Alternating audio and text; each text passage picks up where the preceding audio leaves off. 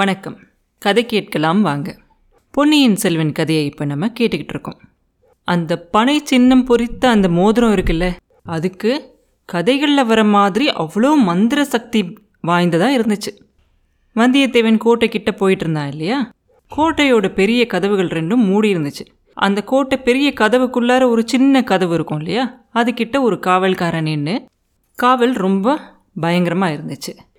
நிறைய பேர், தயிர் விற்கிறவங்க, காய்கறி விற்கிறவங்க, பழங்கள் விற்கிறவங்க, எல்லாரும் கோட்டைக்குள்ளே போகிறதுக்காக முயற்சி பண்ணிக்கிட்டு இருந்தாங்க. அந்த மாதிரி இருக்கிற சமயத்தில் நம்ம இளம் வீரன் கோட்டைக்கிட்ட போய் இந்த பனை சின்னம் பதிச்ச இந்த மோதிரத்தை காட்டின உடனே ஒரு கோட்டை கதவையே திறந்து அவனை பேர் ரொம்ப மரியாதையோடு உள்ளே போக சொல்கிறாங்க. காலை எடுத்து கோட்டைக்குள்ளே வச்சு உள்ளே போகிறான்.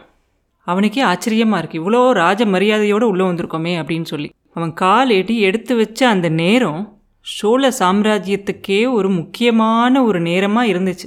தஞ்சாவூர் கோட்டைக்குள்ளே வந்தியத்தேவன் காலடி எடுத்து வச்சதுலேருந்து நிறைய சம்பவங்கள் நடக்க ஆரம்பிச்சிச்சு. கோட்டைக்குள்ளே வந்த உடனே அவனுக்கு ஒரே சந்தோஷமாக இருக்குது. கோட்டைக்கு வெளியில் அவ்வளோ கட்டுக்காவல் இருந்த உடனே உள்ளற கோட்டைக்குள்ளே வெறிச்சோன்னு இருக்கும், ஆள் நடமாட்டமே இல்லாமல் இருக்கும் அப்படின்னு நினச்சிக்கிட்டு வரான் வந்தியத்தேவன். ஆனால் உள்ளே வந்து பார்த்தா அதுக்கு நேர் எதிர்மாறா ஒரே கூட்டமாக இருக்குது. எங்கே பார்த்தாலும் தயிர் விற்கிறவங்க, காய்கறி விற்கிறவங்க, கத்துற சத்தம் கேட்குது, குதிரையும் ரதங்களும் போய்கிட்டு இருக்கு, ஒரே ஜேன்னு இருக்குது. அங்கே இருக்கிற மாட மாளிகைகளுமே ரொம்ப பெருசாக அழகழகாக இருக்குது. அவன் காஞ்சியில் பார்த்ததுக்கு நேர் எதிர்மாறாக இருக்குது இந்த நகரம். காஞ்சியில் எல்லாமே கொஞ்சம் பழைய மாளிகைகளாக கொஞ்சம் பாலடைஞ்சு இருக்கும்.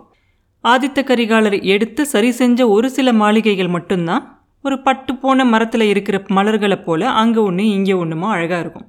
ஆனால் அதுக்கு மாறா தஞ்சாவூரில் திரும்பி பார்த்த பக்கமெல்லாம் மாளிகைகள்லாம் புத்தம் புதுசாக அப்படியே சுண்ணாம்பு அடிச்சு ஒரு வைரங்களும் முத்துக்களும் போல் இருக்குது. அதுக்கு நடுவில் அங்கங்கே செங்கலால் கட்டப்பட்ட மாளிகைகள் ரத்தினங்களை போல் இருக்குது.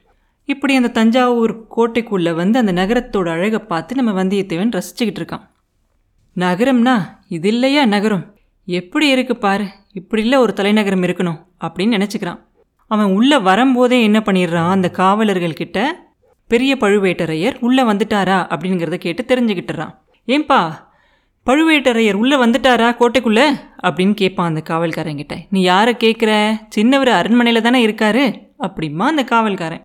உடனே வந்தியத்தேவன் கேட்பான், அது தெரியாதா எனக்கு, பெரியவர் போயிருந்தார் இல்லையா, கொள்ளிடத்து பக்கமாக நடுநாட்டு பக்கமாக போயிருந்தார் இல்லை, அவர் வந்துட்டாரான்னு கேட்டேன் அப்படிமா. ஓ, அவர் நடுநாட்டுக்கு போயிருந்தாருன்னே நீ சொல்லி தான் எனக்கு தெரியும், இன்னைக்கு ராத்திரி வருவார் அப்படிங்கிற மாதிரி செய்தி வந்திருக்கு அப்படின்னு சொல்லுவான் அந்த காவல்காரன். சரி, பெரிய பழுவேட்டரையர் இன்னும் வரல, அவர் வரத்துக்குள்ளே நம்ம எப்படியும் இன்னைக்கு சக்கரவர்த்தியை பார்த்து இந்த ஓலையை கொடுத்து ஆதித்த கரிகாலர் நம்மக்கிட்ட வாய்மொழியாக சொல்லி அனுப்பிச்ச செய்தியையும் எப்படியாவது அவர்கிட்ட இன்றைக்கி சொல்லிடணும். அவர் மாத்திரம் திரும்பி வந்துட்டார், இதை நம்மளால் செய்ய முடியாது, அதனால் எப்படியும் ஒரு வழி கண்டுபிடிச்சி சொல்லிடணும் அப்படின்னு முடிவு பண்ணிட்டு இங்கே இருக்கிற அரண்மனைகளில் எது சக்கரவர்த்தியோட அரண்மனையாக இருக்கும், இதை போய் நம்ம யார்கிட்டையாவது கேட்டோன்னா நம்ம இந்த ஊருக்கு புதுசுன்னு கண்டுபிடிச்சிருவாங்க. அது மட்டும் இல்லாமல் நம்மளை பட்டிக்காட்டான்னு கூட நினச்சிருவாங்க. அதனால் நம்மளே எப்படியாவது அந்த அரண்மனையை கண்டுபிடிச்சிடணும் அப்படின்னு சொல்லி சுற்றி வேடிக்கை பார்க்குறான்.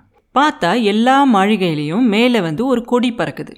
அந்த கொடிகள்லாம் என்னென்ன கொடி பறக்குதுன்னு பார்த்தா நிறையா பனை சின்னம் பறித்த கொடியும் ஒரு சில கொடிகளில் புலி படமும் போட்டிருக்கு.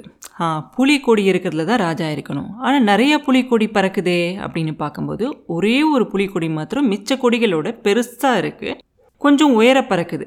அப்போ அதுதான் ராஜா இருக்கிற அரண்மனை அப்படின்னு முடிவு எடுத்துடுறான். அந்த அரண்மனையை நோக்கி நம்ம நடந்து போகலாம் அப்படின்னு சொல்லி நடந்து போகிறான்.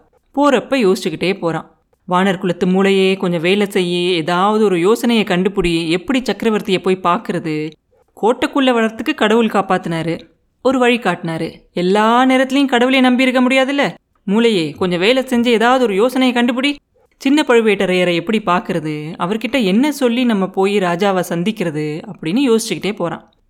சீக்கிரமாகவே அந்த அரண்மனையை கண்டுபிடிச்சு அதுக்கிட்ட வந்துடுறான். கொஞ்சம் தூரத்தில் நின்னே அந்த அரண்மனையை பார்க்குறான். அந்த அரண்மனை வாசலில் இருக்கிற தூண்கள் எல்லாம் இருக்கிற அந்த சித்திர வேலைப்பாடுகளை பார்த்து பிரமிச்சு போகிறான். இவ்வளோ அழகாக இருக்கே இந்த அரண்மனை, அந்த தேவேந்திரனோட அரண்மனையை போலையும் உஜ்ஜயினி மன்னன் விக்ரமாதித்யனோட அரண்மனையை போல அல்லவா இல்லை இருக்குது இதெல்லாம் அப்படின்னு சொல்லி ஆச்சரியப்பட்டு பார்க்குறான். அப்படி பார்க்கும்போது அந்த அரண்மனைக்கு 4 வாசல் இருக்குது. 4 வாசல்கள்லேயும் 2 குதிரை ஆள்களும் காலால் வீரர்களும் நின்று காவல் காத்துக்கிட்டு இருக்காங்க. அந்த பக்கமாக யாராவது மனுஷங்க போனாலே அவங்க எல்லாருமே தள்ளியே ஒதுங்கியே போகிறாங்க, அரண்மனை கிட்ட போகாமல். அப்படியே யாராவது ஒரு சிலர் போய் அந்த காவலர்கள்கிட்ட பேசினாலும் ஒரு 2-3 நிமிஷத்துக்குள்ளே அவங்கள அங்கேருந்து அனுப்பிச்சிடுறாங்க. கூட்டமாக கூடுற மாதிரி தெரிஞ்சிச்சுன்னா அந்த கூட்டத்தை உடனே கலைச்சி விட்டுறாங்க.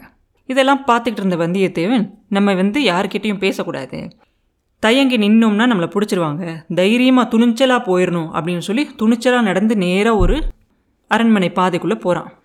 அவன் அரண்மனையை நோக்கி வரான் அப்படிங்கிறத தெரிஞ்ச உடனே 2 குதிரை வீரர்களும் 2 பக்கத்துலேருந்து குதிரை 2 மூஞ்சியோட மூஞ்சி மோதுற மாதிரி நின்று அவனை போக விடாமல் மறித்து நிற்கிது, வழியை மறித்து.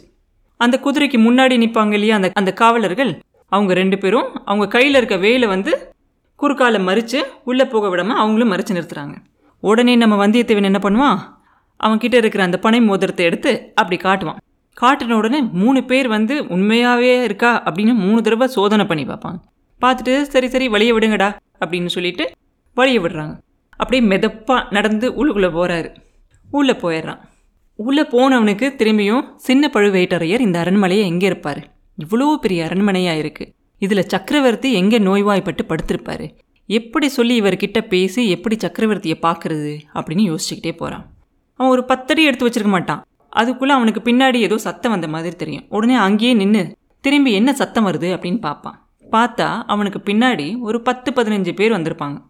அவங்க எல்லாரும் பார்த்தா நல்ல பட்டு துணியெல்லாம் போட்டு முத்து மாலைகள்லாம் போட்டிருக்காங்க, காதலெல்லாம் குண்டலம்லாம் போட்டிருக்காங்க, ஒரு சிலர் நெத்தியில் விபூதி வச்சுருக்காங்க, ஒரு சிலர் சந்தனமும் குங்குமமும் வச்சுருக்காங்க. பார்த்தோன்னே கண்டுபிடிச்சிடறான் வந்தியத்தேவன், இவங்கெல்லாம் புலவர்கள் தான் அப்படின்னு சொல்லி.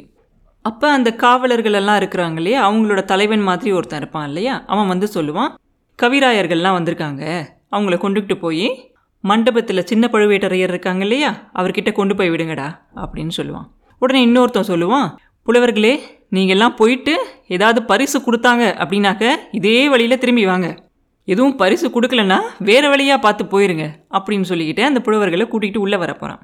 அதுக்குள்ளே வந்தியத்தேவனுக்கு ஒரே யோசனை வந்துருச்சு. ஆஹா, பழம் நழுவி பாலில் விழுந்த மாதிரி இருக்கே, இந்த புலவர்கள் கூட்டத்தோட கூட்டமாக போனோம்னா சின்ன பழுவேட்டரையர் எங்கே இருக்காருன்னு கண்டுபிடிச்சிடலாம், அவரையும் பார்த்து பேசிடலாம், சக்கரவர்த்தி கிட்ட போகிறதுக்கு அங்கே போய் நம்ம மூளையை யோசித்து ஏதாவது ஒரு யோசனையை கண்டுபிடிச்சிக்கலாம் அப்படின்னு சொல்லி முடிவு பண்ணிடுறான். அந்த புலவர்கள் கூட்டம்லாம் உள்ளே வந்த உடனே இவனும் அங்கேயே அது வரைக்கும் நின்றுக்கிட்டு இருந்து அந்த கூட்டத்தோட கூட்டமாக சேர்ந்து அவங்களோட சேர்ந்து உள்ளே போகிறான். அப்புறம் என்ன நடந்துச்சு அப்படிங்கிறத அடுத்த பதிவில் பார்ப்போம். மீண்டும் உங்களை அடுத்த பதிவில் சந்திக்கும் வரை உங்களிடமிருந்து விடைபெறுவது உண்ணாமலே பாபு. நன்றி.